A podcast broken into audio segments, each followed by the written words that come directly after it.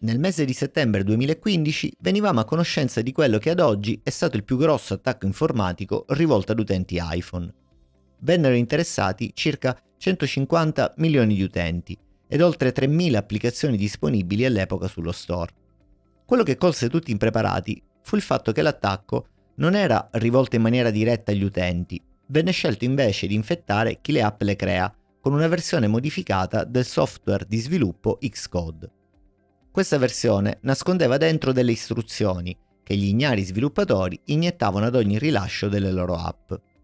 Ad oggi non risulta alcun danno evidente legato a questa vicenda, che sembra avere fornito agli attaccanti un enorme database di identificativi, app installate e dettagli di rete. Apple escluse nettamente infatti il furto di dati sensibili legati agli utenti. L'attacco sfruttava una debolezza molto comune dell'epoca, che vedeva un costume consolidato per cui le versioni di Xcode erano disponibili per praticità da fonti non autorizzate da Apple per il download, ad esempio i torrent.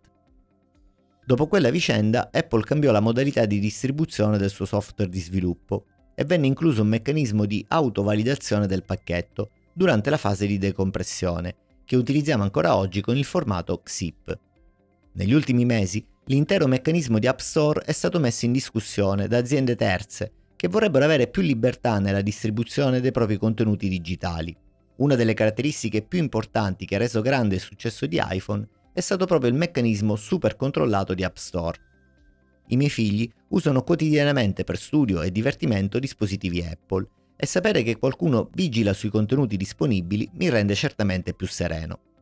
Mantenere un servizio come App Store ha un costo non indifferente, un particolare non di poco conto che noi tutti dovremmo sempre tenere a mente.